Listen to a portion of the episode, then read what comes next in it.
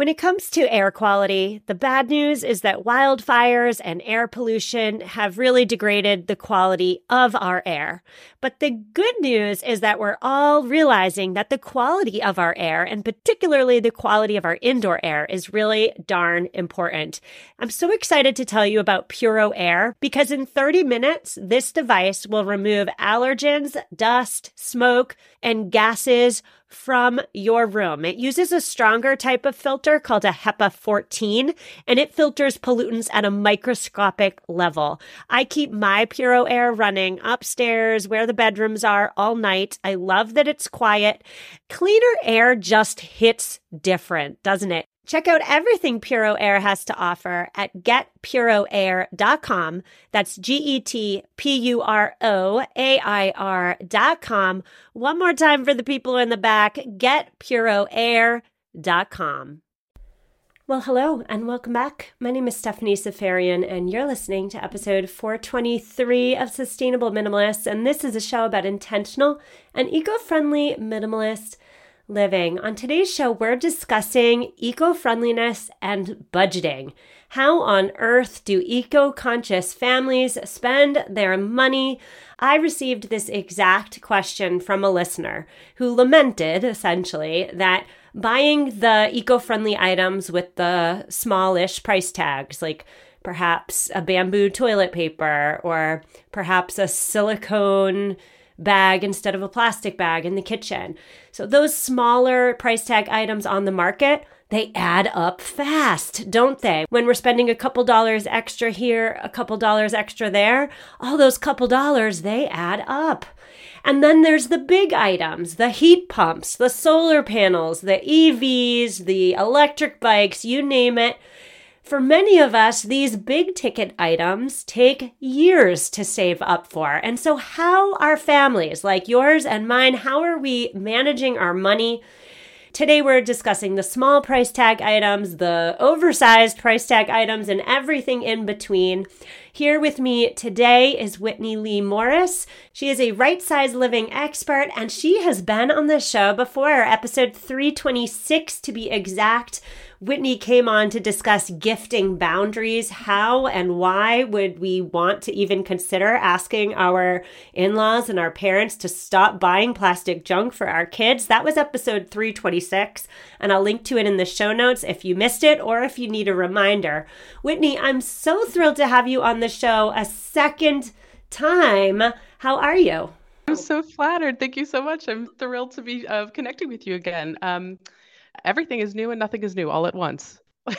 but I'm so excited to have this conversation with you. Thank you for inviting me. Where are you in the world right now? Right now, I'm in the Southeast in the States, and I am in a public library, and it is delightful. And yeah, I'm just thrilled to be connecting. Well, today we're talking about a really interesting topic that's tricky to nail down. Talk to me about your values and how it relates to your spending.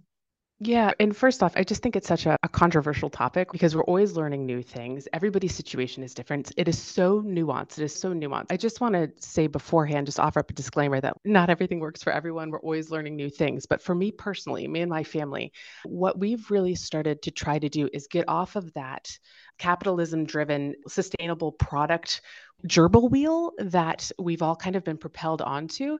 And when we take a step back from that, which is really hard to do, right? Because everything is marketed so in such a smart way that it really traps us. But when we are able to take a step back from it and say, okay, what do we really need? What do we prioritize? It really comes down to backing up in a really simple way that gets us off of that hamster wheel that makes us feel like we need to spend a ton in order to lighten our negative impact on this planet. So, for example, instead of going out, one of the things, this is such a 101 issue, but I cannot tell you the number of times it comes up one of the things that I see people doing all the time, they're like, I can't afford to be quote unquote sustainable because they want to throw out everything in their homes and go buy things that are marketed as being sustainable and multiple use and whatnot. And that is the least sustainable thing of all, right? And I just think that even though it's such a 101 issue, is such a great thing to think about before you jump into anything. Can you use what you have in your home until the wheels fall off of it, until it disintegrates and falls into the ground? Because that is going to be the most affordable thing and ultimately of course there is nuance but ultimately is probably the most eco-friendly thing for so many reasons. So we try to prioritize what do we already have? What can we use within our household? What can we borrow? What can we maybe swap? What can we get at a secondhand store? And we really prioritize that sort of uh, shopping, acquiring, sharing first and foremost. But then when it comes down to the actual products, it's really what do we need and employ every day in our particular lifestyle and in our particular environment where we are, where we're located, what we need for where we are. And that's how we prioritize. Well, it's all your answer there is also a great reminder, right? Not buying is step one. And I say yeah. that because even me, as the host of the Sustainable Minimalist podcast, I need reminders. Yes. We have been trained since we were born to consume that the solution to our whatever, our woes, our problem is in a thing. And so mm-hmm. it's not just like, oh, got it. I've learned that lesson. It's a constant reteaching for all of us, mm-hmm. myself too. There are so many times in my personal life where my immediate knee jerk, unconscious go to is to buy and I have to stop and re retrain myself, relearn or unlearn, yeah. I guess would be a better way of saying that. But all yeah. that said, we need stuff. sure, sure. Of course we what, do. Yeah. Yeah. What do we do when we need something? Again, if it's just a couple dollars and you have a couple dollars to spend on, I don't know, let's say the organic blueberries than the conventional ones, or I mentioned toilet paper, that seems like a no brainer. But what mm-hmm. about the next tier of expensive items. I'm thinking kids' clothes, right? I could go to Target. I could buy leggings for my daughter for $8. mm-hmm. Or I could go to an eco conscious children's clothing brand and spend $35.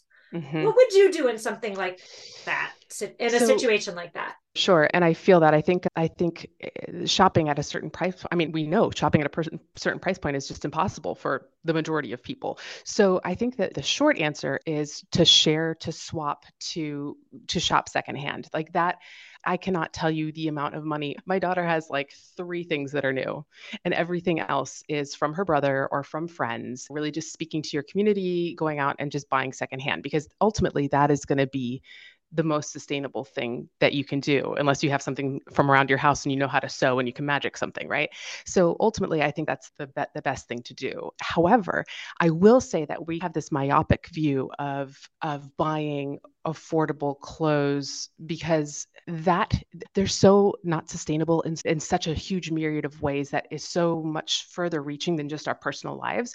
So you stop and think about what products were used to manufacture those goods to transport those goods the manufacturing and the packaging and all of that the whole product life cycle. And then there are products that are literally made to fall apart. The the, the product life cycle is meant to be short. And then that product ends up even if you donate it if it's a fast fashion piece, it ends up going into a community uh, of marginalized people, statistically speaking, where it's going to sit on this planet till the end of time. So I think that we need to look at sustainable shopping when we have to do it, sustainable new shopping through a less pigeonholed viewpoint where we're actually considering what that money is going to in the full spectrum of things and also what that does to our contribution to the planet, right? It's an $8 pair of leggings versus a $28 pair of leggings. Like I hear it.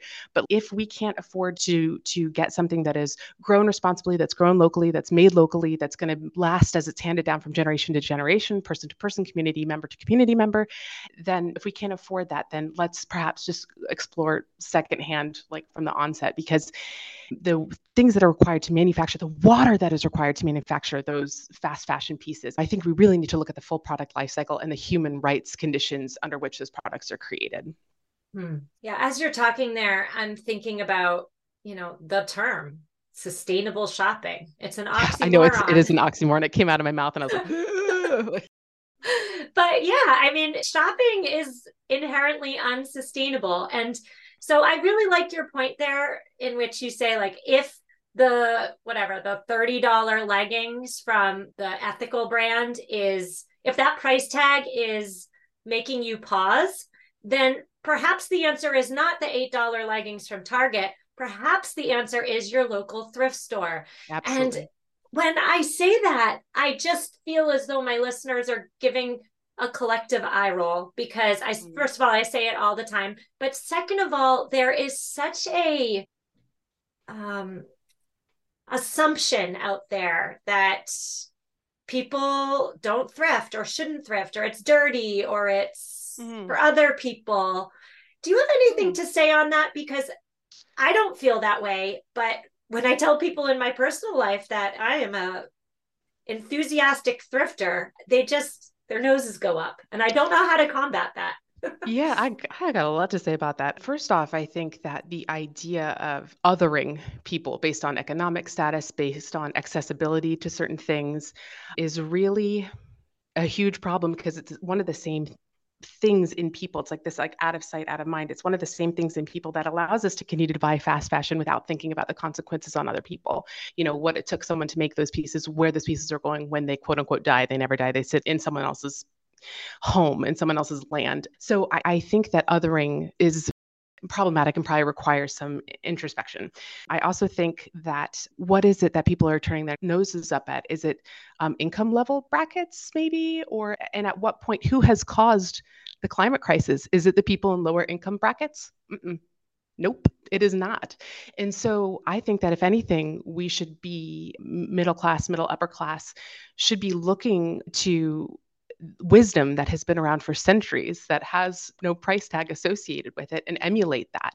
And that is consuming substantially fewer things and not needing new things all the time, being crafty and, and clever. So I think that for me personally, I think that I don't want to put hubris into it, but like thrifting and being clever is a source of pride for me.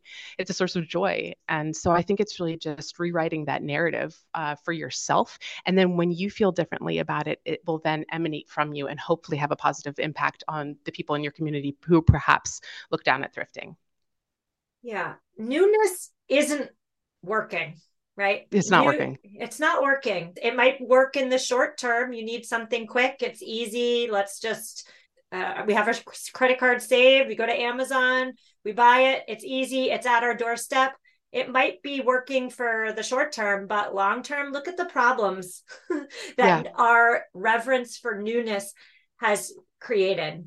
Yeah, and it's it, the emissions tag and the carbon footprint. And I don't love using the term because of its, its origin, but at the same time, the footprint of those items, even if you think, well, I just bought this one pair of leggings and, you know, that's not awful. And of course, we can't beat ourselves up about everything. We can't. It's it, society is just what it is.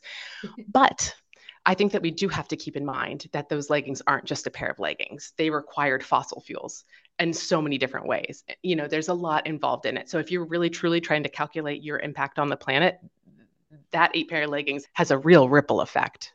Mm-hmm. Well, eco-friendly living does have the reputation of being elitist, does mm. have the reputation of being expensive, and in some cases especially so the cases that we just talked about perhaps not but in in the case of purchasing an item that is expensive a lot of times these expensive items i'm thinking an electric vehicle i'm thinking solar panels i'm thinking upgrading your heating system in your home they're big ticket items but they're also big impact items they're mm-hmm. big impact in terms of again reducing your carbon footprint that sure. all said these items cost an awful lot of money and many of us myself included do not have money falling from the trees in our yard. Yeah and i think that it's that's really important to remember that most people do not. Most people do not. Yeah. So what do we do right? So what do we do with these big ticket things? Yeah what yeah. what do you do? How do you budget for them? Tell me. Yeah absolutely well first and foremost i think that again it, it, not to sound like a broken record, but it's jumping off that heavy marketing wheel and getting in tune with everything. And how many times have you heard, oh, my grandparents used to use cloth diapers because, of course, disposables didn't exist. Oh, my such and such used to use a drying line. This reminds me of my childhood or my mother's childhood or my father's childhood. That's because these things didn't exist and most people just like now did not have scads of money. So i think that when we're weighing big ticket items it's like do you get rid of your clunky dryer and get a new energy efficient one, like actually good news for your wallet and good news for the planet you can use a clothing line more often. Or you know if you live in a place where like i live in a place where it's very snowy in the winter and then i we have this that we share this home with friends and then we have another place where i'm in a guest house on my parents property for part of the year and that's so humid in the summer that if you put your stuff outside it's it probably gets wetter but there are ways to work around this. Like I've done it, people have done it for forever. There are ways to work around it in terms of like just logistics of drying your clothes. So I think that it's really helpful to just pull back. Do you need an efficient dishwasher or can you maybe analyze the way that you're doing your dishes? Can do you need this really uh, expensive electric vehicle or is there some way to figure out how to drive less or carpool more?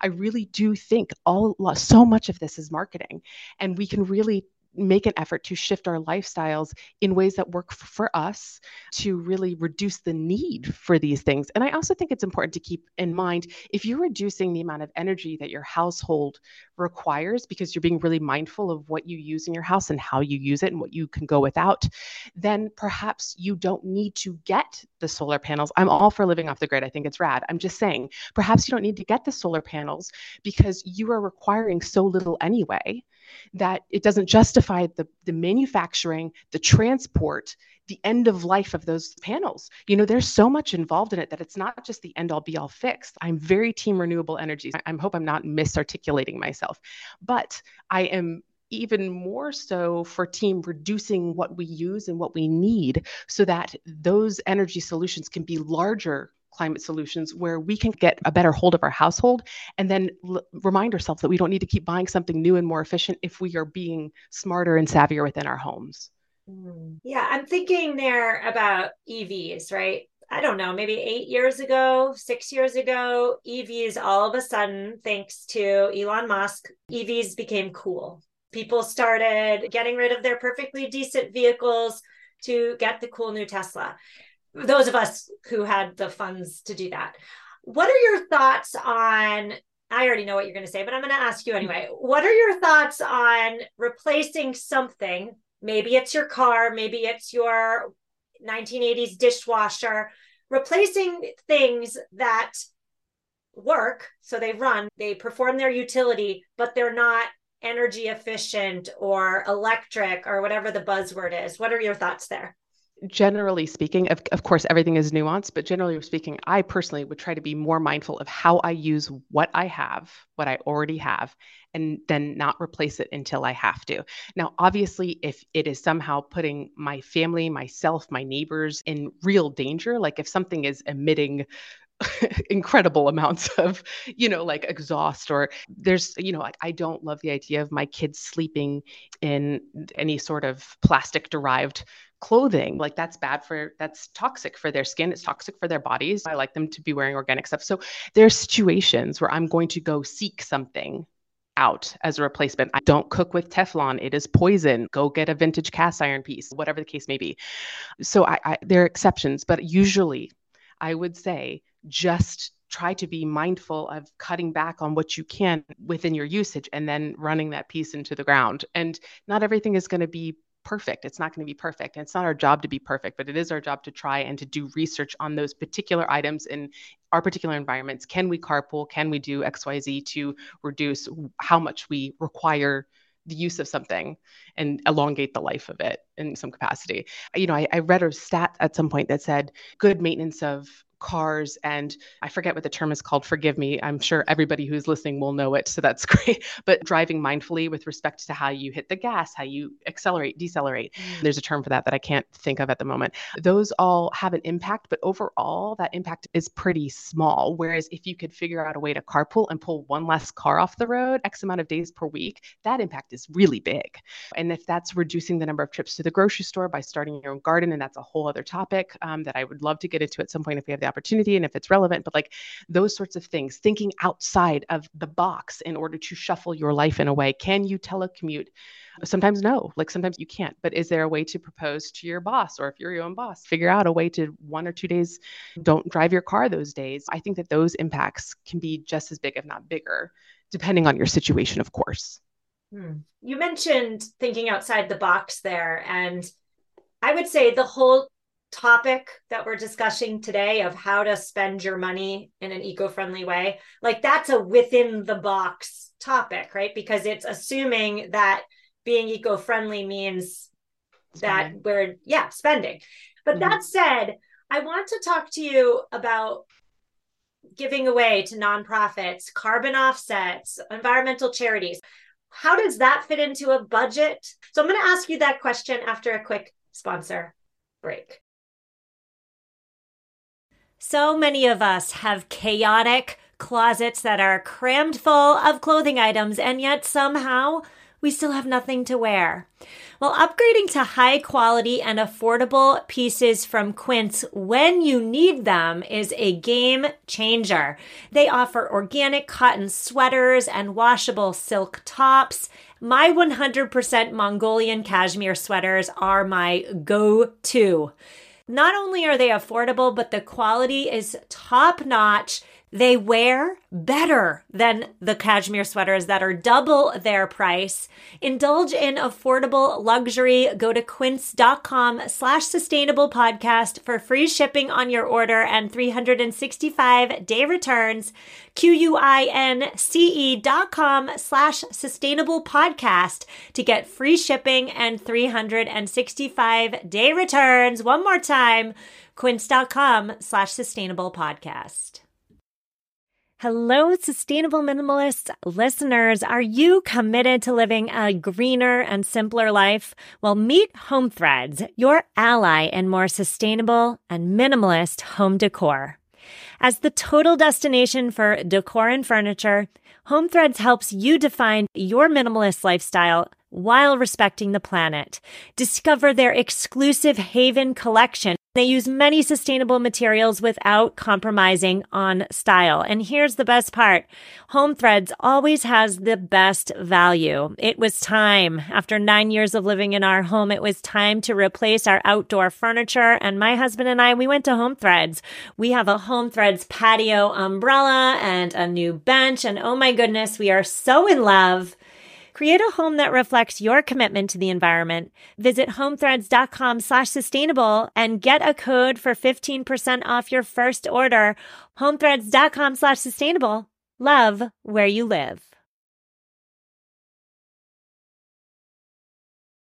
And we're back. Today I'm speaking with Whitney Leigh Morris. She is a right sized living expert. And everybody, I'm going to link to her Instagram in the show notes. Go follow her immediately. Her account is just so great. Whitney, I want to transition our conversation to talk about the carbon offsets. Let's start mm-hmm. there first because I have on this show in the past suggested to those of us who like to travel that in order to travel more ethically, we should be carbon offsetting our flights. And mm-hmm. when you do that according to the way the experts say you should be carbon offsetting your flights. It's not like 20 bucks per seat, it's like hundreds of dollars per mm-hmm. seat. That does not fit into my budget personally. So I if let's say I'm traveling, I'm not, but let's say I'm traveling to California and the tickets are, I don't know, $600 each for a family of 4 mm-hmm, I mm-hmm. do not have an extra $200 times four to then offset the emissions of that trip. Mm-hmm. Where does carbon offsetting fit into your life? Does it fit into your life? What are your thoughts? Sure. So it is a really tricky topic. And I also feel like it requires a lot of research anytime you're going to give your money because you're voting with your dollars that way but I, you know it, it isn't it isn't doable for a lot of people whenever there's an option to offset we try to do that but at the same time I like to think that if we shuffle our lives around in other ways, we can personally try to offset as much as possible. Then we know where our efforts are going, we know what impact we're having. We save the dollars if we need to save our dollars. So I, when we always need to save our dollars, I think everyone's living situation is different. But for example, um, instead of donating, because that is a lot of money. So instead of donating that $200 or whatever the case may be, is can you go ahead and put that in a jar to then um, use it towards starting your own garden because the carbon emissions that we can curb by responsibly growing and then handling the scraps from our own food. If we could get that handled, on a household basis, it would be massive. So I don't think that the, the solution is just throwing your money at something and hoping that the organization is doing what it says it's doing. Can you do you have the space to plant trees? Can you volunteer somewhere where you can go and help plant trees? Can you do that yourself? You're actually physically planting the trees. It's a great activity for families. Um, is there something that you can do to help sequester carbon while also reducing the emissions required to get food to and out of your house? And I think that those kinds of solutions are solutions that we need anyway. So why don't we, in certain circumstances, can we take those dollars that we're squirreling away for offsets and actually really use them to transform our households into something that is truly more sustainable, not buzzword sustainable, truly a sustainable way of living from here on out and will change our lives and hopefully our children's lives for generations to come. I like that. And I also like your thought related to offsetting those airline tickets. Perhaps you offset with your time. Perhaps you volunteer like at your destination. Perhaps you do it at home. But the key here it seems to me is intentionality behind mm. whatever you choose to buy whatever you choose not to buy whatever you choose to offset. It's about doing it with intention as opposed to doing it unconsciously i would say what are your thoughts on giving though? Just giving and not offsetting. I'm thinking at the end of the year and december my husband yeah. and i sit down and we see how much money we have to give to nonprofits we do it the wrong way i should say that right off the bat mm-hmm. that's not we're supposed to be giving throughout the year but we're just there's no wrong yet. way there's no wrong way there's no wrong way don't beat yourself up as some so first and foremost as someone who works for and with a nonprofit and has for a long time, I want to be very clear that small nonprofits need your dollars. So I want to be really clear about that. But having said that, I think that we really should, um, again, just think differently about how we spend throughout the year. So if we are just saying like okay, I have x amount of dollars left over that I can donate because it makes me feel good because I know people need it because of the tax write off whatever the the variation is for you and your household.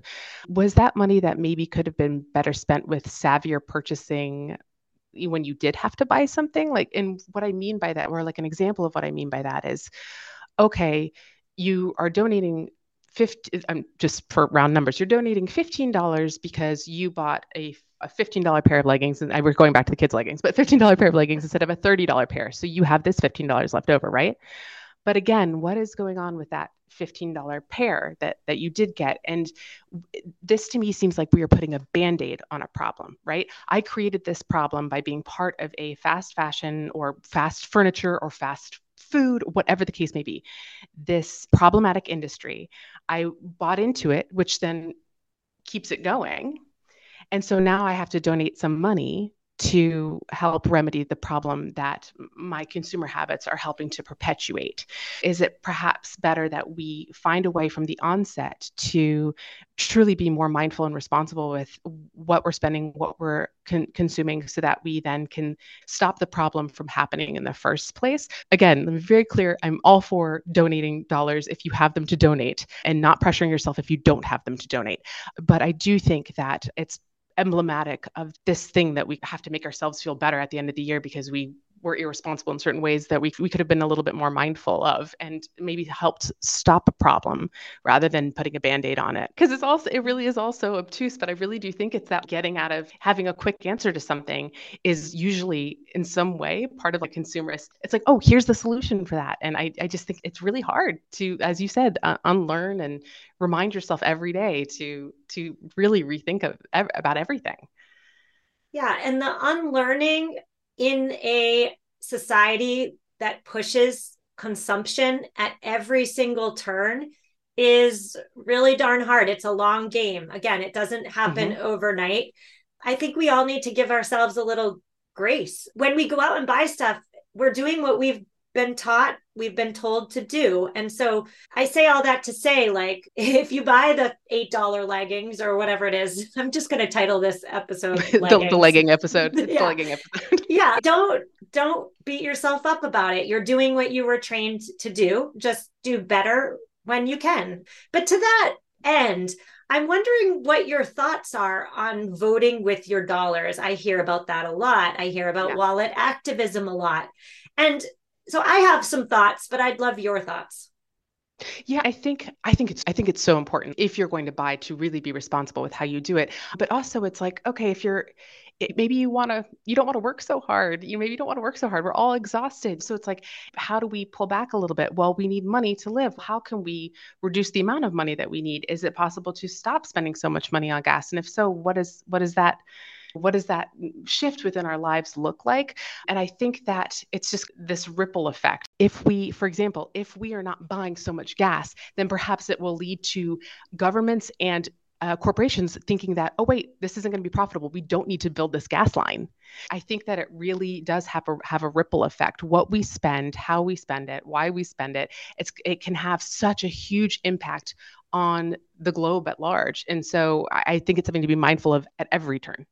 Hmm. What I hear you saying there is that not buying is a powerful way to vote. By not giving our dollars, we are voting for a world we'd like to see as well. Powerful point there. So, Whitney, what a conversation. Tell my listeners where they can find more of you online. Oh, thank you. Yeah, my blog is tinycanalcottage.com. My social handles are uh, Whitney Leigh Morris. Leigh is L E I G H. And I appreciate your support of me. Thank you. Listeners, that's a wrap, my friends. Show notes are at mamaminimalist.com forward slash 423. We will be back on Thursday where we're discussing the happiness formula. Yes, we are. Did you know there's a mathematical formula to compute happiness? We're going to talk all about that on Thursday's episode. I'll see you then. As always, if you need me, reach out. See you Thursday and take care.